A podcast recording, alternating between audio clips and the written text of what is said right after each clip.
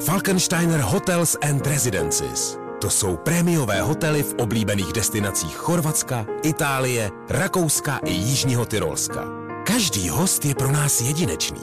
Postaráme se o zábavu vašich dětí a vy si v klidu vychutnáte váš oblíbený drink. Falkensteiner. Dovolená, po které toužíte. Více na falkensteiner.com Fine Radio. Vogue Backstage. Vogue. Czechoslovak Talks. Nahráno v Napa Records. Od mikrofonu vás zdraví Danica Kovářová, head of editorial content Vogue Czechoslovakia. Vítám vás u dalšího vydání Vogue Backstage podcastu, kam si zveme hosty, který nějakým způsobem mají souvislost eh, většinou s novým vydáním eh, časopisu. Tentokrát uh, jsem si přizvala Evu Vik a Janu Prokič. Možná obě dvě dobře znáte, ale pokud ne, tak si dovolím jenom takové krátké intro k oběma. Eva vystudovala herectví na londýnské Royal Academy of Dramatic Art, ale brzy si uvědomila, že by ráda se mnohem víc věnovala režii a psaní. To rozvíjela v Paříži a posléze i Los Angeles. Eviny krátké filmy, v níž hrají Sean Penn, Suzy Water, Waterhouse nebo Barbara Palvin, měly premiéru na Naunes, uh, Dazed, Amazon Prime nebo Vogue. Získala řadu filmových ocenění a nominací na renomovaných světových filmových festivalech, jako je třeba Tribeca Film Festival v New Yorku. V minulém roce napsala a režírovala krátký uh, science fiction body horror Serpentine o skrytém hadím kultu. Nyní pracuje na svém prvním celovečerním filmu, možná nám o něm nastíní něco víc a možná ne a to teprve uvidíme. Jania Prokič u druhého mikrofonu je jedna z nejúspěšnějších českých designérů šperku. Narodila se v srbském Bělehradě a do Prahy před válkou s rodinou prchla v devíti letech. Vždycky byla velmi kreativní, studovala AVU v ateliéru malíře Vladimíra Skrepla, Omprumku, potom u sochaře Kurta Gebauera a nakonec diplomovala v ateliéru KOF Evy Eisler. Šperky navrhuje už 12 let a není to pro ně jenom vizuální záležitost a rozhodně musí mít nějaký hlubší význam. Všechny kolekce eh, určitým způsobem vycházejí z jeho osobního života a eh, nejvíce inspiruje symbolismem, bílou magií, a svým dětstvím, sny a pohádkami. Proč jsem si obě dvě eh, můžu říct, doufám, už i kamarádky, přizvala do dnešního podcastu, tak ten, tím důvodem je to, že obě dvě velmi propojuje téma metamorfóza. A metamorfózis to je také téma našeho nového listopadového čísla Vogue Čekoslovakia. Já vlastně tom novém čísle v úvodníku zmiňuju takový moment, kdy porovnávám uh, sebe stojící v pařížském metru před 20 lety uh, v přeplněném vagónu a sebe, když jsem tam stála nedávno při uh, pařížském Fashion Weeku a uh, cestovala jsem právě na jednu z přehlídek. Více asi přečtěte sami v tom úvodníku, ale vlastně i tady to časové porovnávání a ta metamorfóza a proměna osobní mě vlastně inspirovala hned k první otázce. Jak vidíte vy sami, Janio a Evo, sebe sami nyní a jaký jste byli třeba před deseti lety? Jak byste vy, vy stihli tu svoji vlastní přeměnu, eh, klidně i vnější, ale hlavně tu vnitřní.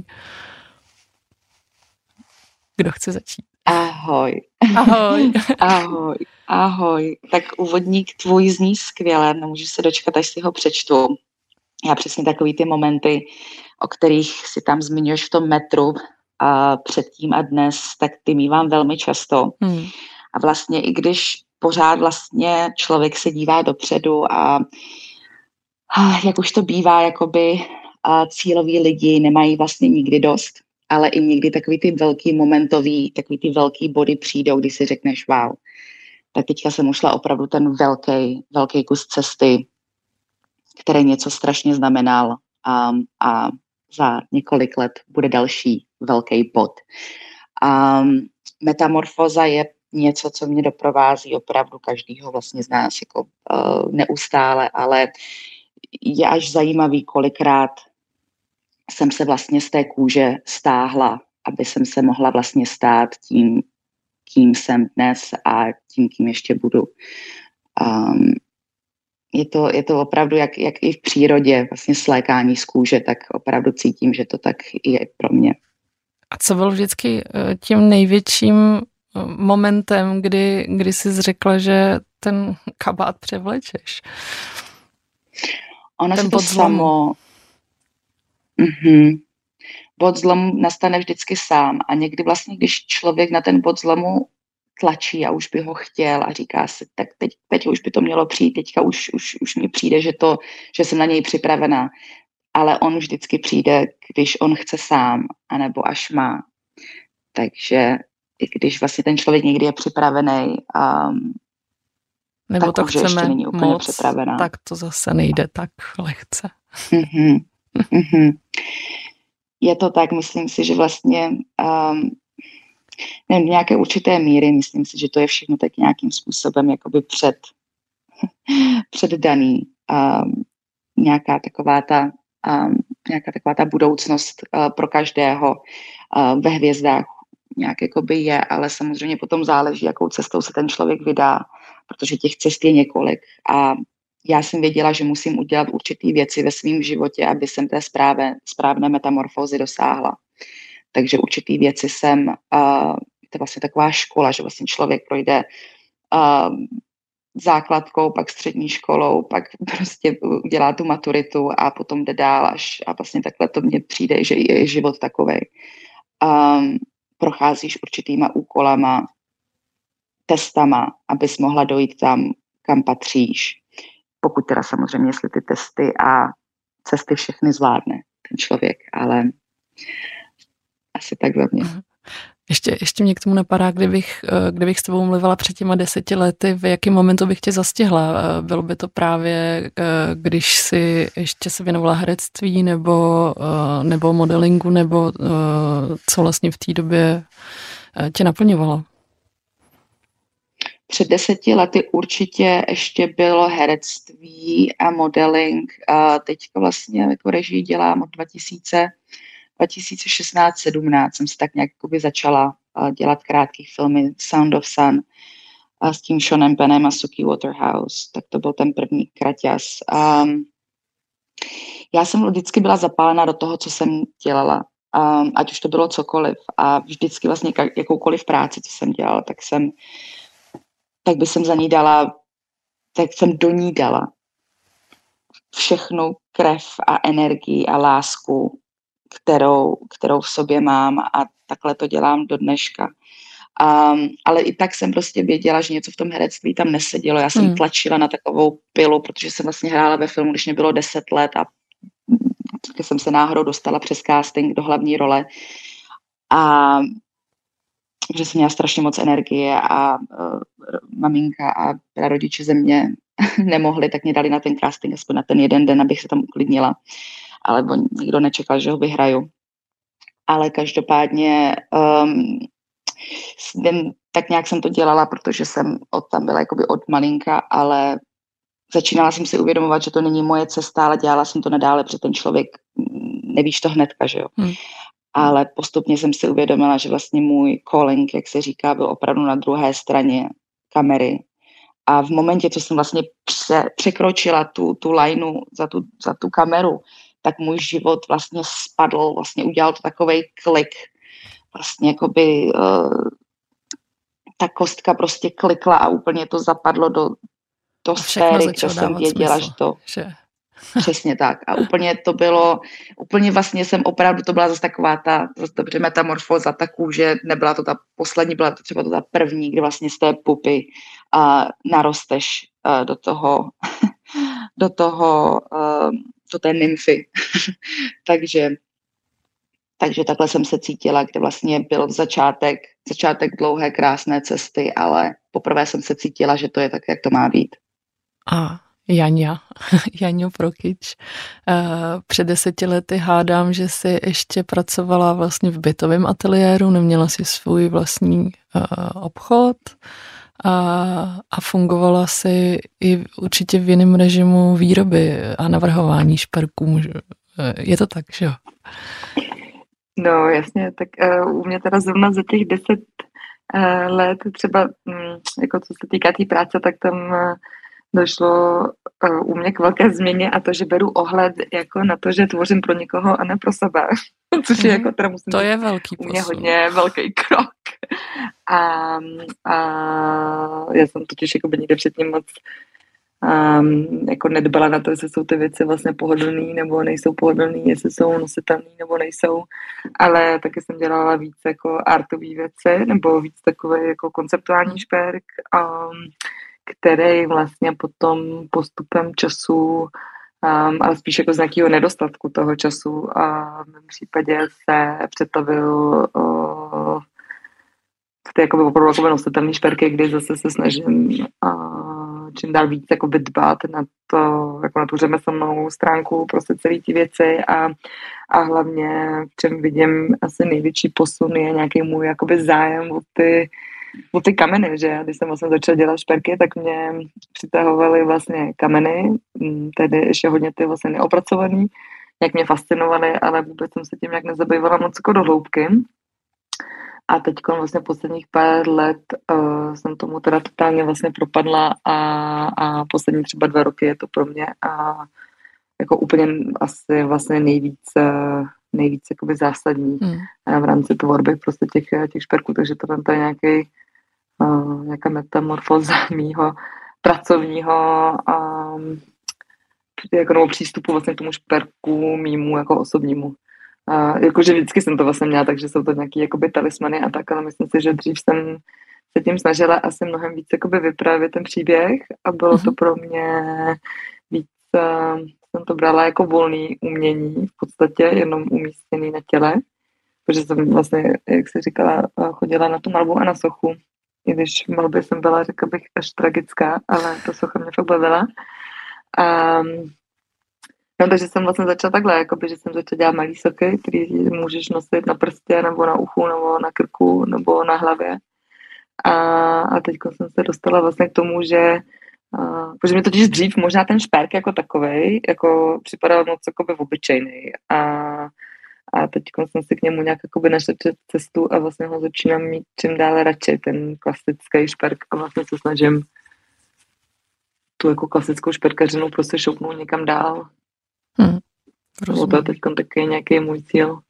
Když eh, se podívám na tvoji poslední kolekci, která se jmenuje Orin a jejím uh, vlastně opravdu uh, motivem hlavním, opravdu i zpracovaným 3D, je had, nejenom inspirace vlastně teoretická, tak to samé vlastně téma hada se objevuje i v krátkém filmu Serpentine, který jsem zmiňovala u Evy Vick. Had jako symbol taky proměny, had zatočený sám do sebe, který uh, se vlastně kouše do vlastního ocasu a znamená návrat téhož v nový podobě a vlastně jistou nekonečnost uh, současně. Uh, jak tě to téma vlastně přimělo zpracovat ten šperk a jestli můžeš něco říct o té kolekci právě ze svého pohledu. No já jsem jako se k tomu hadovi v podstatě dopracovala nějak přes Egypt. Tam mám hodně ráda vlastně starý Egypt. Uh, dlouho vlastně úplně od mala, protože můj děda um, mě k němu nějak přivedl mm-hmm. kdy on tam prostě byl tady na nějakých prostě 60. letech, prostě, když máma ještě byla jako děcko a pamatuju si, že mi vždycky ukazoval diáky, že jsem seděla u něj jako v křesle na klíně a přes okno v Bělehradě v paneláku jsme si ukazovali jeho diáky z Egypta. A vlastně fakt podmala, prostě jsem tím úplně fascinovaná. A dlouho jsem vlastně chtěla zpracovávat jakoby, téma toho Egyptu, ale svým způsobem jsem jakoby, nenacházela důvod, jakoby, proč bych to na to téma vlastně měla v dnešní době nějakým způsobem zpracovat, že mi to přijde vlastně tak dokonalý, ta kultura a to, co oni vytvořili za jakoby, celou tu dobu trvání toho starého Egypta, což samozřejmě je dost dlouhý jako časový úsek, ale já jsem vůbec nevím, proč bych se tomu měla nějak vracet. A pak jsem prostě byla v Berlíně v tom novém egyptologickém muzeu a tam jsem nějak začala strašně vnímat silně ty hady, ke kterým jsem nikdy předtím neměla žádný vztah. A, a, a začala se mi nějak jakoby vracet a začala jsem vlastně ve všem vidět a tak mě začal vlastně ten had jako takový zajímat a nějak jsem si načítala, co symbolizuje a to mě vlastně úplně jako pak nějak prostě totálně pohltilo. A ten had, co požírá svůj vlastní ocas, uh, se jmenuje vlastně Uroboros a ta kolekce se jmenuje Orin, protože jeden z mých nejvíc oblíbených filmů je uh, uh, Neverending Story. Mm-hmm. A, a Trey, uh, ten hrdina, prostě malej, který překonává opravdu neuvěřitelný životní uh, i, i spirituální uh, prostě překážky. Já myslím, že ten tam teda svoji kůži slíkne mnohokrát uh, starou, tak, uh, tak ho má na krku vlastně jako takový nejvíc jako ochranný symbol. A, tak podle toho jsem to pojmenovala, ale jinak ta kolekce pro mě je hodně právě o nějaký tý jakoby vnitřní síle a napojení se na ten svůj vlastně nějaký šestý smysl a na to, že je úplně jakoby v pořádku um, dělat svoje životní rozhodnutí jako na základě jako ně, nějakých vlastně jako podprahových uh, věmů. Že to nemusí být všechno vlastně hlavou určený, ale že naopak jako uh, se správně prostě všichni cítíme uh, ve svém středu a že by bylo fajn se tím třeba řídit nebo uh, to nějak poslouchat víc. Takže tohle to by pro mě byl ten hlavní motor. To je pravda, to je pravda. V té uh, anotaci, kterou jsem k té kolekci četla, tak mě to právě velmi zaujalo. Uh, had, který vlastně téměř slepý a musí spolíhat na vibrace a vlastně jiné věmy a, a, a tě, tělesní věmy současně taky. Takže uh, moc se mi to líbí, to spojení. Uh, viděla jsi... Jako pro mě, nebo pardon, jo, že teda do toho, že také skáču, jo, že vlastně, co se týká toho jako svlékání ty kůže, který už tady teda zaznělo jako sice párkrát, ale to mě třeba přišlo taky jako, nebo pro mě osobně teda strašně důležitý, uh, vlastně to uvědomění, že nějaký jakoby věci už vlastně nemusím, že už je prostě nemusím dělat, nebo že v nějaké situaci nemusím být, nebo na nějakém místě třeba už jakoby nemusím být. A což podle mě taky vlastně vyžaduje hodně nějaký vnitřní síly právě, jako a udělat tady ten, ten krok a ve chvíli, kdy jako my jsme, jako člověk je podle mě od podstaty poměrně pohodlný, co, jako pohodlná bytost, takže je nějaký velký jakoby životní a změny, prostě jako často se nám do toho nechce. Ale vlastně tak je to vlastně strašně silný, no. Nebo je to určitě o té vnitřní síle to rozhodnutí udělat a pak hlavně udělat ten krok. Viděla jsi Evan film uh, Serpentine, nebo ne? Ne, bohužel, je mi to hrozně líto. Ale no, no, to je vlastně dobrá příležitost, dobrá příležitost pro Evu, jest, kdyby ten film přiblížila pro uh, lidi, kteří ho neviděli. A teď momentálně, když poslouchají podcast, tak ani vidět nemohou, ale určitě se ho mohou pustit hned, hned eh, jako doposlech, doposlechnou. Uh, přiblížila bys nám prosím trochu ten krátký film a právě téma hada a, a důvod, proč jsi ho vybrala? Určitě, určitě. Tak krásně. By the way, na Never Ending Story taky to byl jeden z můj, z mých oblíbených filmů, když jsem byla malá. Pamatuju si toho hada na té, na té knize um, zapletenýho. Uh, Serpentine, eh, co jsem chtěla vlastně jakoby, um, dělala jsem to vlastně i ze spolupráce s Bulgary, takže vlastně ten jejich je tam taky jako velmi, velmi silným elementem, ale já jsem vlastně s hadama měla jakoby vztah už nějakou jakoby taky dlouhou dobu, kdy vlastně mě to strašně fascinovalo jako velmi fotogenické zvíře. Já jsem se na to zase dívala z pohledu jakoby filmmakera, takže samozřejmě ten, ten uh, ten meaning eh, eh, za, za tím hadem je sám o sobě strašně silný, znalost, Bible, pokušení, je tam toho strašně, strašně moc, vlastně, když asi vlastně přijde člověk i do psychologie toho hada, jo. Ale, ale i vizuálně se pamatuju, jak jsem ještě vlastně na něho jakoby dávala vazelínu, chudáka, když tam hrál. Já jsem, my jsme tam měli takového jednoho takového slavného hada, já jsem ho potřebovala ještě takového víc lesklejšího a tak jsme na něm, takový, ona se jmenovala Lucy, se myslím jmenovala. Um, každopádně, když jsme natáčeli, tak um, byly tam, byla tam jedna taková um, ošemetná scéna vlastně s tím hadem, kde vlastně ten had musí jakoby vstoupit uh, do hlavní herečky. Um, takže, takže vlastně scénu nebudu dál přibližovat, lidi se můžou podívat sami. Je to vlastně uh, Serpentine, je, je to krátký film, desetiminutový, ale lze najíst, nalézt na Naunes, um, anglické vlastně jako takové streamingové platformě tak to tam uh, najdete pod jménem mým i vlastně filmovým. A, Která je mimochodem um, fantastická, doporučuji obecně. uh-huh, máš pravdu, jsou tam skvělí, jsou tam, je tam skvělý content, mají to krásně kuratovaný, kurátované. Um, a uh, vlastně je to takový jakoby opening, takový jakoby sci-fi pohled na věc a je to, dělala jsem takovou jakoby test před svým jakoby celovečerním filmem, který vlastně je jakoby z jiného jakoby soudku, tak je to body horror, tělový horor, vlastně metamorfoza, něco, co se děje s tělem, kde vlastně tento tělo vlastně projde takovým jakoby hororovým uh, aspektem, aby se změnilo a potom z něho vlastně se stane něco nového. Takže to, to, to, to je vlastně taková subžánra hororu, body horror. A um, ale zároveň dalším způsobem vlastně jsem dostala strašně moc nabídek po tom, co jsem vlastně Serpentine natočila, tak jsem dostala, dostávám do dneška nabídky, kde vlastně lidi chtějí, aby jsem jim napsala celovečerní verzi tady tohodle um, a zapletla to nějak jakoby do, do prostě takového jakoby sci-fi, sci-fi celovečeráku, tak teď vlastně ještě rozvíjím Serpentine jakoby celovečerák, no. Mm-hmm. Um, a je to vlastně, nevím, chtěla jsem tam udělat takový pohled na věc, kde co kdyby vlastně, vlastně mi vždycky přišlo, že jakoby my jako lidi, jako planeta Země je nádherná země a my ji bohužel trošičku využíváme, ale trošičku hodně, ale um, nevím, vždycky mi přišlo, že vlastně jako lid, lidstvo nemůžeme být vlastně jedny z nej, nejvíce inteligentnějších species, který vlastně jakoby v tom univerzu jsou, protože někdy to chování, který k sobě máme, takový, jaký máme, tak mně nepřijde. Tak mně přijde, že musí být jiný civilizace, který to takhle nedělají a právě proto jsem chtěla zaplíst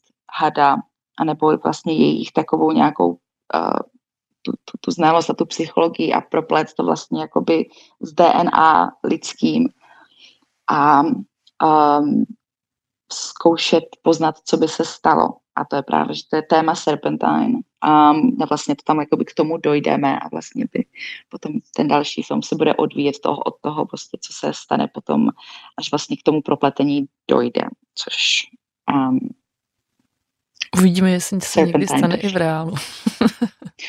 Já bych byla velmi ráda, no. Děkuji za představení. Vlastně obě dvě jste zmínili vnitřní sílu a, u, v díle, v tvorbě um, obou z vás je cítit hodně feministická linka ve smyslu jako posilování ženského bytí.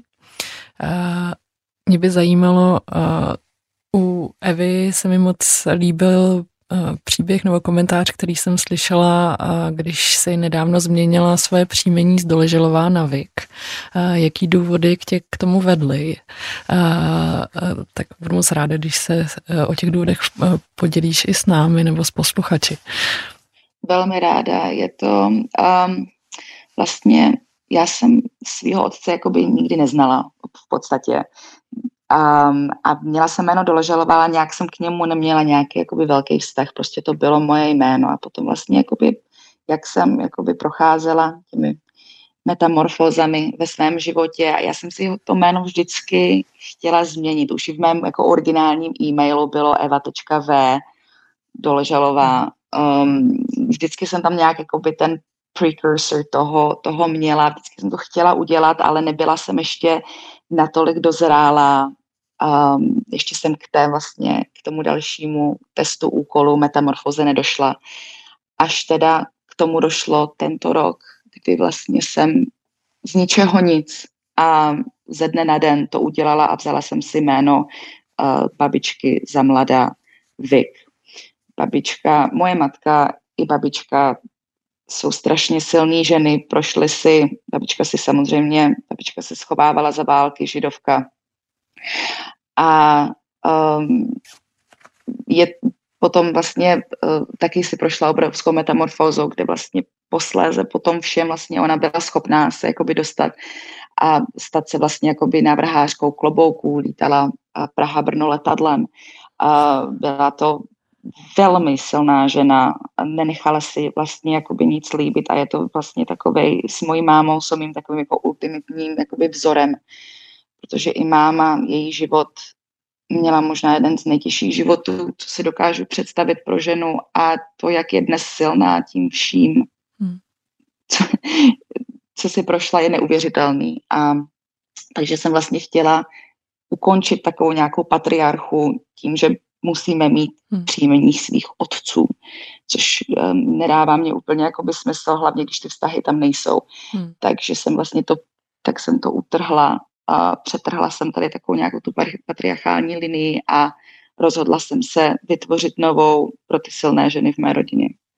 A vzdát vlastně hold ty ženské linii. Přesně tak. A Jaňo, jaký silný ženy se vyskytují v tvojí rodině? No, a jako je jich to moc docela dost. Že? A, nebo jako celkově mně přijde, že jako nejenom v rámci mý rodiny, ale třeba i v rámci jako přátelství, jako by který vznikají s ženskýma, a, nebo když se mluvím třeba i Evu Eisler, že která mě jako by vlastně vedla a, a v podstatě nějak vychovala v rámci studií a, a nějakými kariéry, tak jakoby mám tendenci se obklopovat uh, ženskýma s názorem a vážím se jich, takže uh, ať už si vemu jako svojí kmotru, nebo prostě mojí mámu samozřejmě, nebo ano, přijde mi, že vlastně všechny jsou poměrně jakoby výrazný a, a silný, ale jak jsi třeba zmiňovala ten feminismus, nebo tak, uh, tak já to třeba asi nemám jakoby vůbec nějak uh, zvědomělý, to je tohle to, nebo není to nějaký vědomý rozhodnutí, že um, to chci nějak jakoby propagovat, ale nějak um, je to prostě vlastně jakoby přirozený. A jak to takhle prostě nějak jakoby běží, nebo třeba jak mám teď v rámci toho prostoru jako galerii a na té malé straně, tak tam vystavuju uh, umělce, kterých se vážím a u kterých si myslím, že jejich práce by měla nějak být vidět a vlastně nakonec vychází na že jsou to jako samý ženský umělkyně, ale nebyl to jako koncept, jako není to hmm. vlastně jako záměr, uh, že jsem si říkala, OK, to budu mít galerii a budu tam představovat jako ženský umění, ale prostě ke mně osobně třeba často uh, víc promlouvá, nebo samozřejmě mám v té i, i, i umělce muže, jejichž práce je prostě nádherná a výjimečná a dotýká se mě, ale a takhle shodou okolností to prostě vlastně jakoby vyšlo a i veškerý vlastně uh, celý můj tým jsou vlastně ženský, takže nějak to prostě přirozeně takhle takhle dá, no. posilování se i navzájem. Eh, v poslední době mi přijde jo, jo. i, i uh, že v svých vlastně kampaňových fotkách uh, zdůrazňuješ a vybíráš se vlastně uh, velmi silné osobnosti. Uh, což je pro mě posun, že mi, pokud, opravně pokud se pletu, že mi přijde, že pár let nazad to byly spíš vizuály, jakoby spíš esteticky vedený, ale teď mi to přijde, že, eh, že cílíš hodně na tu osobnost, která si ty šprky oblíká. No, to máš, eh, to máš pravdu. To, to, já, já oblékám špek, si podle mě oblékáš každý ráno. Ale mm, jo, jo, uh, ono to tak je uh, vlastně, protože mi totiž taky došlo skrz třeba další uh, osobu mě velmi blízkou, který se hodně vážím uh, a se kterou jsme vlastně potom začali i spolupracovat s Evou Kozarovou, tak jsme vlastně jako vyřešili hodně vlastně i to, uh, o čem celý ten můj brand vlastně je, protože tou jakoby obrovskou změnou vlastně nebo tou metamorfózou v rámci té práce bylo teda to otevření toho obchodu a tím pádem vlastně změnění úplně všeho, uh, co se týká vlastně té tvorby, jako přístupu k práci, přístupu k produktu, přístupu ke klientovi, i to, jakým vlastně jazykem mluvit. A, a vlastně mm, jsme podnikli takový dívčí vejlet právě do Bestkid, a, kde jsme šli hodně jako do hloubky a, a mě vlastně jakoby došlo s Evinou prostě pomocí, že že mě vlastně jde nejvíc jakoby o tu podporu právě těch jako, že ten šperk vnímám jako nějakou, nějaký support jakoby tý jako osobnosti, nebo Mm. že může jakoby zdůraznit jakoby nějakou tvojí vlastně kvalitu a tím, že ty kolekce moje vznikají jako s nějakým důvodem nebo nesou prostě nějaký příběh a informaci, tak, tak se snažím vlastně vybírat jako lidi, kteří um, mě oslovují třeba takovýmhle způsobem, nebo ve mně zbuzují teda ty pocity, které já jsem vlastně třeba tou kolekcí jako chtěla říct. Takže teď na základě toho pak uh, uh, se snažím oslovit uh, prostě osobnosti, ke kterým mi to nějak pasuje a je mi to k ním nějak přirozený. Můžeš třeba A to skvělý, zmínit, zmínit eh, dejme tomu nějaký tři poslední, který se oslovila? Hele, je to teď úplně nejvíc poslední k tomu odejnu je právě Bára Strýcová, tenistka, která mě prostě bavila dlouho. Jsem strašně ráda, že jsem se s ní setkala osobně, protože mě baví fakt i jako osoba, jako vlastně i naživo, což je vždycky takový vtipný, že když a, někomu napíšeš eh, mail nebo tak, že by si s ním něco chtěl dělat, ale jako neznáš ho, tak vlastně ten moment toho setkání a je takový, jako kdyby šel s někým třeba na rande a vůbec eh, nevíš, jako z koho, koho Jo, jo, rande jo, jo. taháš, jakoby, jo. Je to 50 na A- 50, jestli to, jestli to do sebe zapadá. Jo, jo, jo, ale, ale hele, takhle vlastně, takhle, uh, takhle to zapadlo fakt hezky, uh, takhle to zapadlo fakt hezky s tou Bárou a zapadlo to hezky vlastně i ještě předtím s Martou Isovou, se kterou jsme se znali jenom na jako ahoj, ahoj uh, z nějakých prostě akcí, ale nikdy jsme se vlastně spolu nebavili a teď si třeba troufám říct, že jsou z nás jako kámošky. A pak jsem třeba ještě oslovovala právě Sáru Vondráškovou, Neversol, a, kterou prostě, která je moje kamarádka už jako roky a vlastně mě baví, a baví mě, co dělá, baví mě, jakým způsobem tvoří. To taky vlastně tíhne k tomu, že jako pracuje hodně vlastně s holkama nebo, nebo vlastně využívá ten uh, ženský vibe vlastně v té své tvorbě a tak, takže a, a tohle, co se v pozadí, je moje fena Eliška, která má taky názor. tak se omlouvám posluchačům, doufám, že to prostě nevadí, ale asi k tomu chce taky něco. Ta ještě teda v kampani nebyla, ale možná, že na ní Brzo řada. Už si o to říká. Právě. Evo, eh, vlastně na základě tady toho vyprávění mě napadá, eh, jakým klíčem vybíráš ty eh, vlastně her, herečky a herce pro, eh, pro svoje filmy, co je pro tebe nejdůležitější. Je to vzhled, energie, všechno dohromady, nebo instinkty, víc, víc instinkty, nebo to, jak eh, vypadají třeba na zkouškách, na, na zkouškových šutech.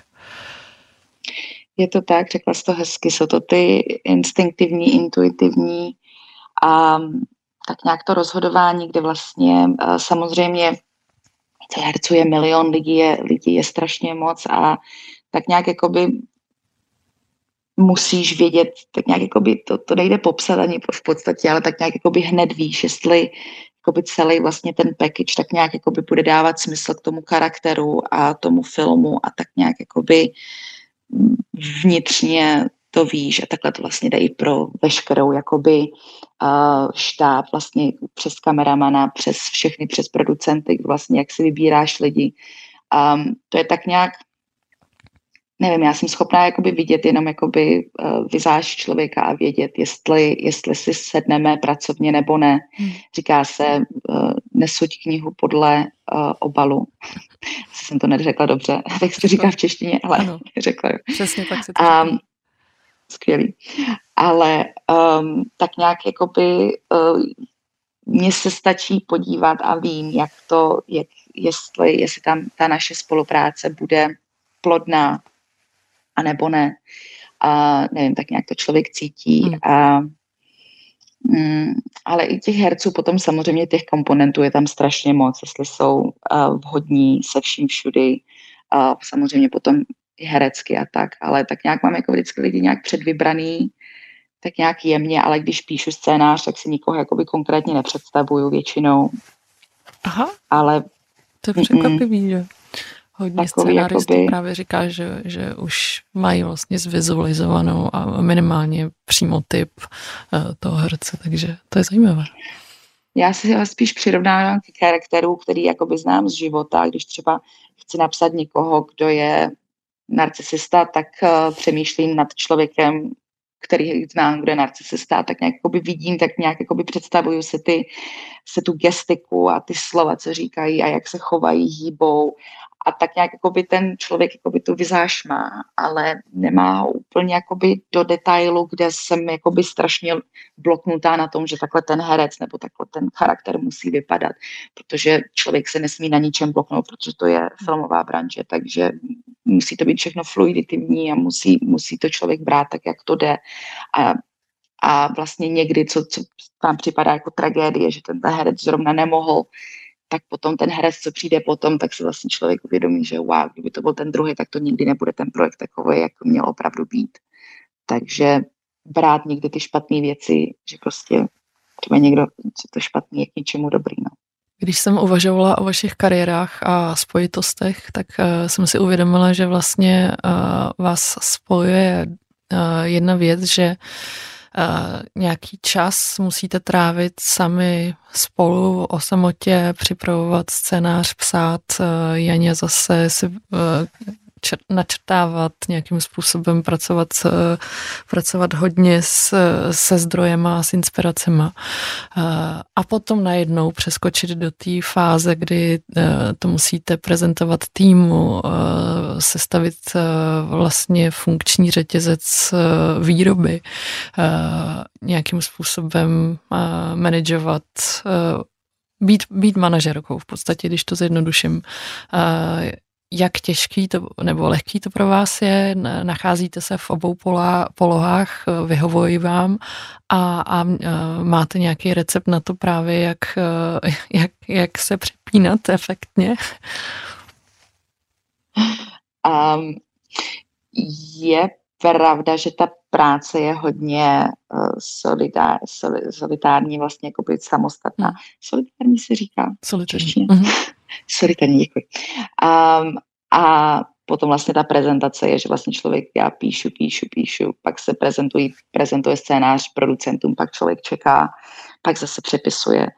Um, a pak, pak to jednoho krásného dne všechno, všechno už je hotový a jde se připravovat a jde se připravovat natáčení. No. Um, ale ta práce o samotě mě dává z toho strašně moc a vlastně být sama se sebou je vlastně jedno to z nejkrásnějších věcí, co jsem si tak nějak jakoby uvědomila.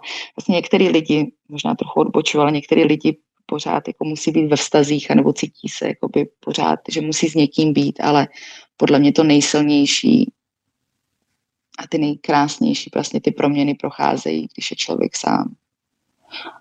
No, a potom ta prezentace té práce. Hmm. Mm. Taky v jednom komentáři, eh, co jsem četla od Jani, tak tam eh, padlo, že vlastně eh, má vždycky trošku strach, když poprvé prezentuje svoji novou kolekci, že tím odhaluje sama sebe, jako kdyby stála někde pomalu bez oblečení. Je to tak, bojuješ ještě pořád takhle sama se sebou, nebo už jsi taky zvykla za tu dobu?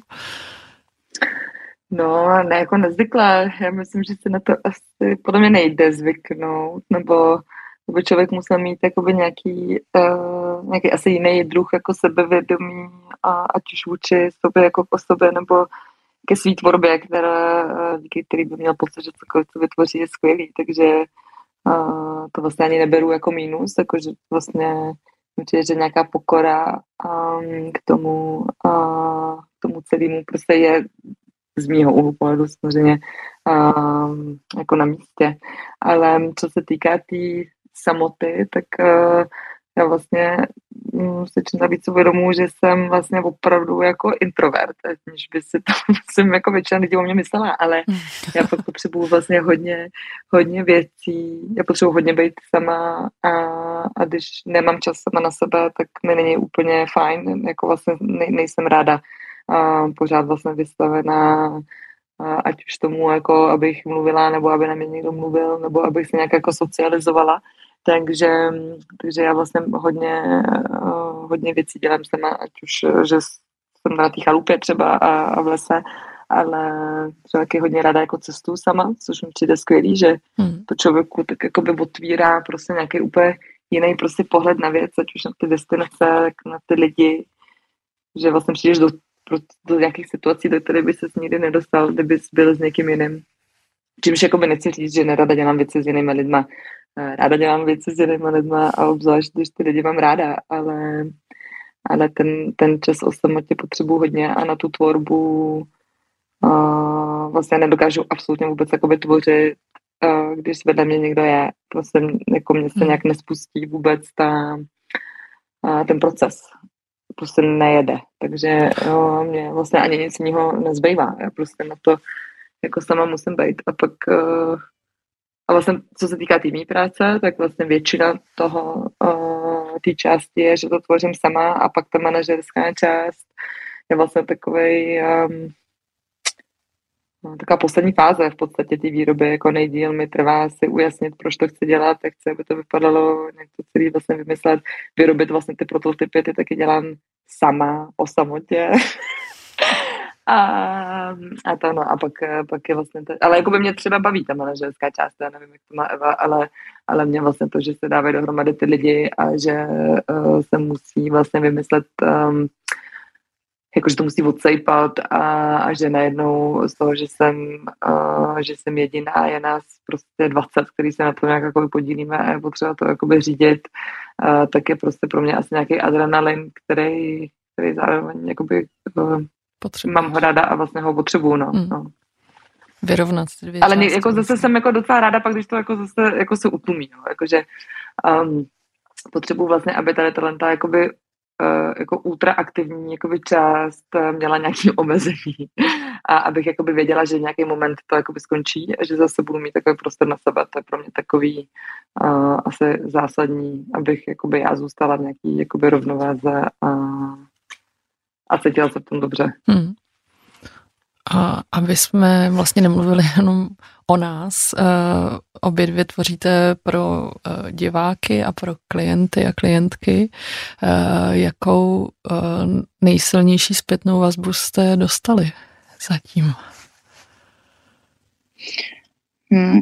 Mě, mě to vlastně strašně fascinuje, že vlastně um, tak jsou dvě toho vlastně takové formy, že vlastně já vůbec netvořím pro diváka, já tvořím sama pro sebe, ale zároveň přemýšlím nad tím divákem. Mm.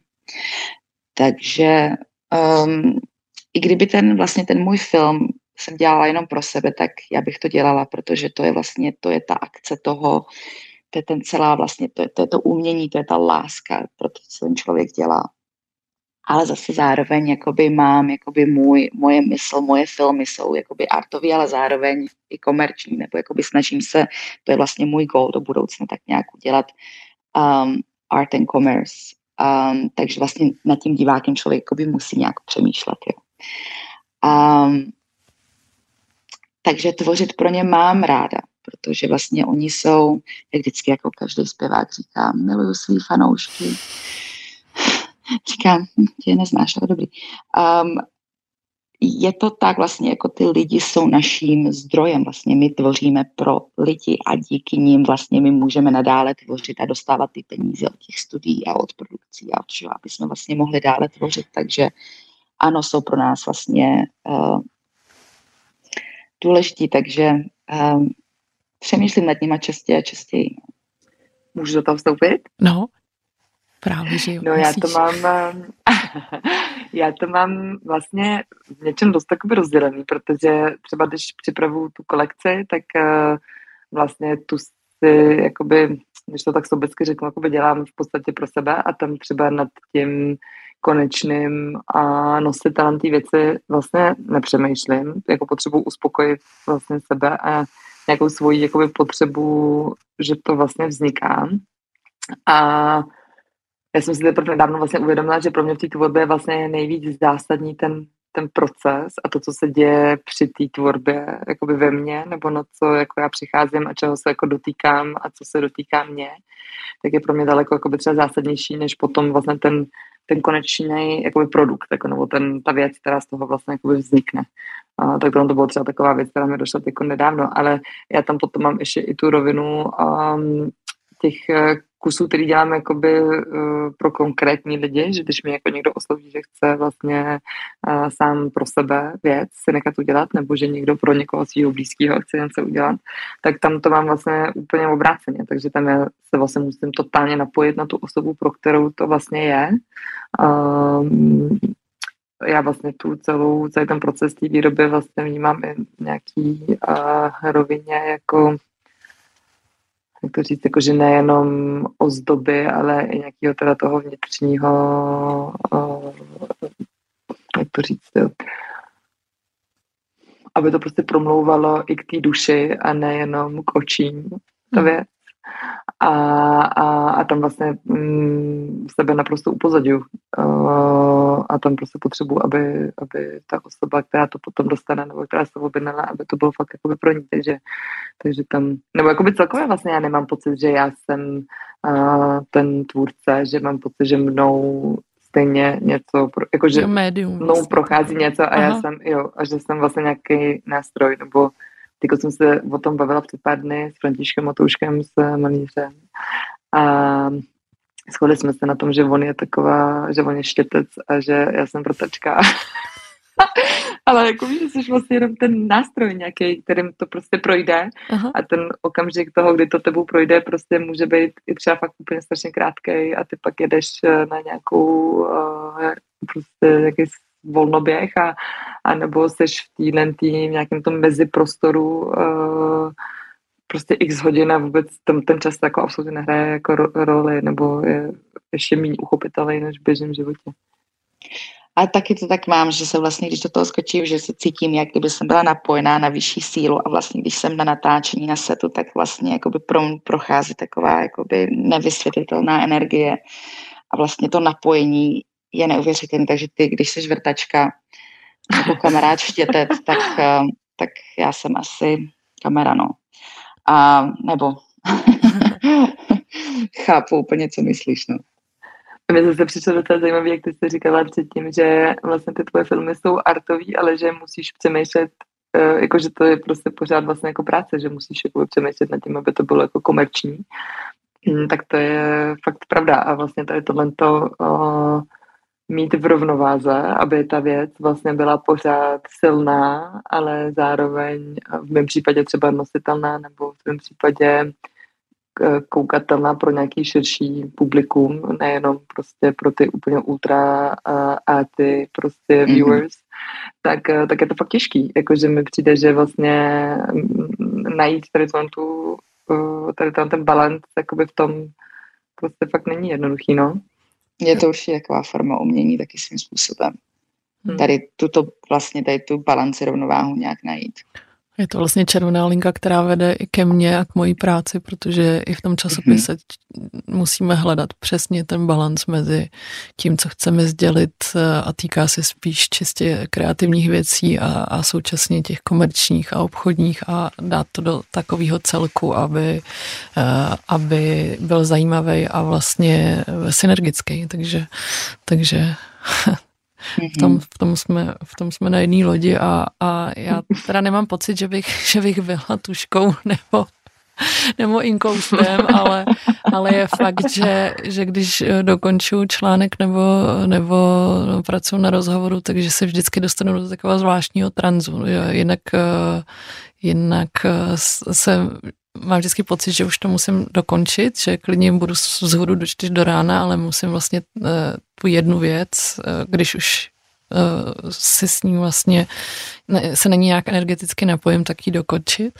A, a současně uh, opravdu je pro mě třeba důležitý se nechat rušit přesně telefonátama a nějakýma jinými podnětama, takže je to taky, je to, je to v něčem velmi podobné v tom časopise, v tom novém čísle, proč, proč vlastně uh, dneska tady jsem si vás pozvala do, uh, do studia k mikrofonu, tak, tak jsem zmiňovala, že máme téma metamorfózy, z který se v tom čísle um, vlastně prolíná, objevuje v různých podobách. A jedna z nich je taková, že vlastně určitý módní prvky ze 60. 70. let, uh, tak se teď uh, docela masivně vrací do mody a, a, a jsou vidět vlastně v kolekcích módních domů. A jako například Chanelu a s Chanelem vlastně máme uh, jeden editoriál v čísle a, a nebo můžu dát příklad uh, estetiku uh, módních kolekcí uh, Paco Rabana a, a jeho spolupráce s HM, což je další módní editoriál z čísla. Uh, v rozhovoru jsem se tam eh, několikrát věnovala tomu, eh, jaký vztah eh, k těm 60. 70. letům třeba, třeba současný kreativní ředitel Paco Ravan má, jaký k tadyhle té módě máte vztah vy? Máte doma nějaký kousky po maminkách, babičkách a, a vytahujete často třeba ze skříně? Určitě vlastně čím starší, tím lepší. No. Je to vlastně ty věci, jak dřív byly vytvořeny, jak byly ušitý a designovaný, tak je to opravdu ta kvalita je tam cítit jakoby jiná, než vlastně to, co je vlastně na komerčním marketu dneska. A vlastně i ta pocitová, jakoby, když máte něco po babičce, po mamince, je to prostě, je to, má to neuvěřitelnou velkou váhu, je to tisíckrát cenější než nějaký extra drahý foťák nebo počítač, jo, takže a snažím se tady těch kousků mít pár, nosit jenom jakoby exkluzivně a pro pocit na ty správné místa, ale spíše mít tak jakoby ve skříni a nějak jakoby, um, nějak se na ně vždycky jako podívat a mít z toho takový dobrý pocit. Um, ale jinak 70. 60. to jsou moje nejoblíbenější léta, tak nějak k ním nejvíc, tak nějak přiklínám. My vlastně, když jako se uh, designově bavíme o, o filmech, tak už několik nějakých prostě různých časopisů nebo lidí jako přirovnali moje filmy, ne třeba Serpentine, to je takový jako lehce futurist, nebo ne lehce, ale jako futuristický sci-fi, ale ostatní filmy mají takové jakoby moderno, jakoby nová vlna plus moderno takový jakoby nádech, kde vlastně jakoby designově si není člověk úplně jistý, jestli jsme v modernu, nebo jestli jsme v, v 60. 70. nebo jestli jsme tak nějak v budoucnu, což jako byl pro mě krásný uh, kompliment, protože být ztracený v čase mezi tady těma časovými liniema je krásný. A tak nějak jako vlastně to u mě doma celkem tak nějak jako by vypadá. Já mám, já mám po mámě uh, jednu právě květinovou sukni uh, s takovým právě květinovou, lehce geometrickým potiskem.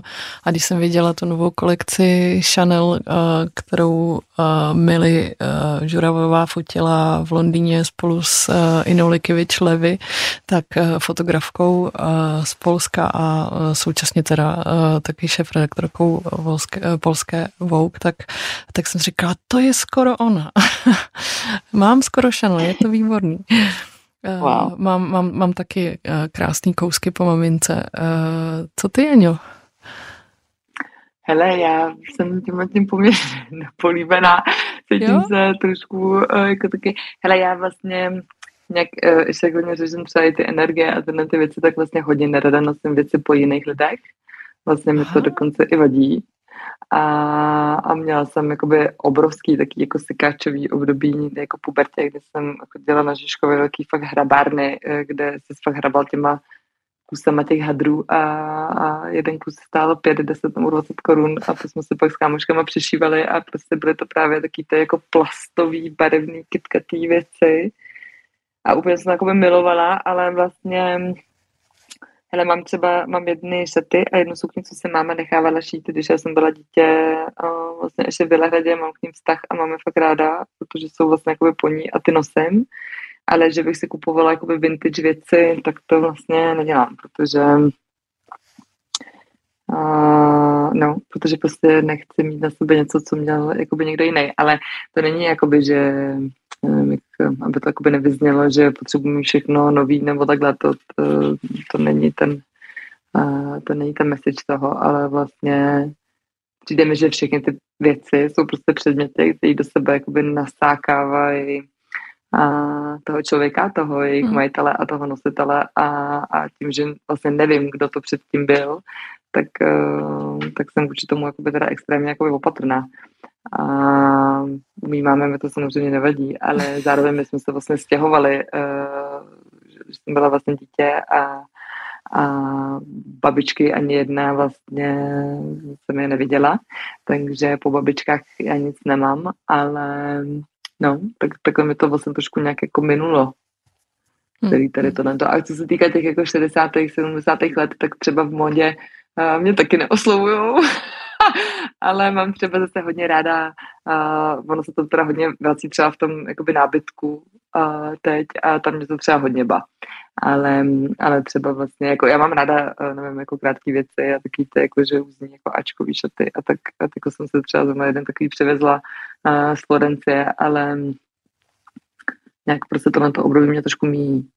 Úplně tomu rozumím, protože mám ve svém okolí uh, vlastně uh, zastánce obou táborů, jak, jak lidi, kteří teďka nakupují jenom čistě vintage, uh, ale současně i ty, kteří by uh, vlastně do tady těch obchodů nevstoupili z podobných důvodů, takže, takže jste vlastně tak, takovým krásným sociologickým Ale já třeba to jako, a důkazem, že to takhle funguje je to tak.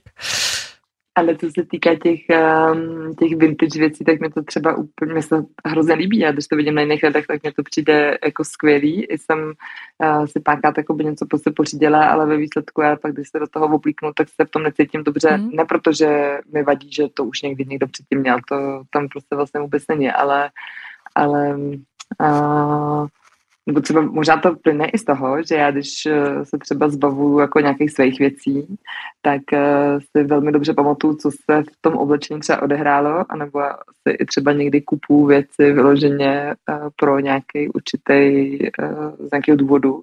A ve chvíli, kdy ten důvod vlastně pomine, tak to pak jako vypouštím dál. A vlastně tohle je možná to, proč to vlastně nechci mít, protože možná na sobě ponesu něco, eh, nějakou informaci mm. někoho a, eh, a vlastně vůbec nevím, o co jde. Jo, jo, jo. Ale možná jsem jenom jako přehnaně a, eh, opatrná nebo no, nevím, hysterická, nebo já nevím, no. Ne, cítíš energii nějakým způsobem, to je všechno. tak děkuju, děkuju za pochopení. Chápu taky úplně. Um, když cokoliv je přes něco, tak musí to být um, vypraný na 150 stupňů. Ne, takhle ne, ale úplně vím, co myslíš. Jsem schopná to nosit, ale, ale musí to projít určitým procesem nějaké očisty, než jsem to schopná na sebe dát. No jasně, no jasně. Eh, teď z celé jiného soudku, chtěla jsem to uzavřít uh, ušlechtile a zeptat se vlastně uh, na to, že obě dvě uh, docela vlastně veřejně vystupujete, pohybujete se ve společnosti. Janě už zmínila, že vlastně ve svém obchodu má galerii, kde uh, vlastně tím, že dává ten prostor k dispozici umělku, umělcům a umělkyním, tak je vlastně svým způsobem podporuje.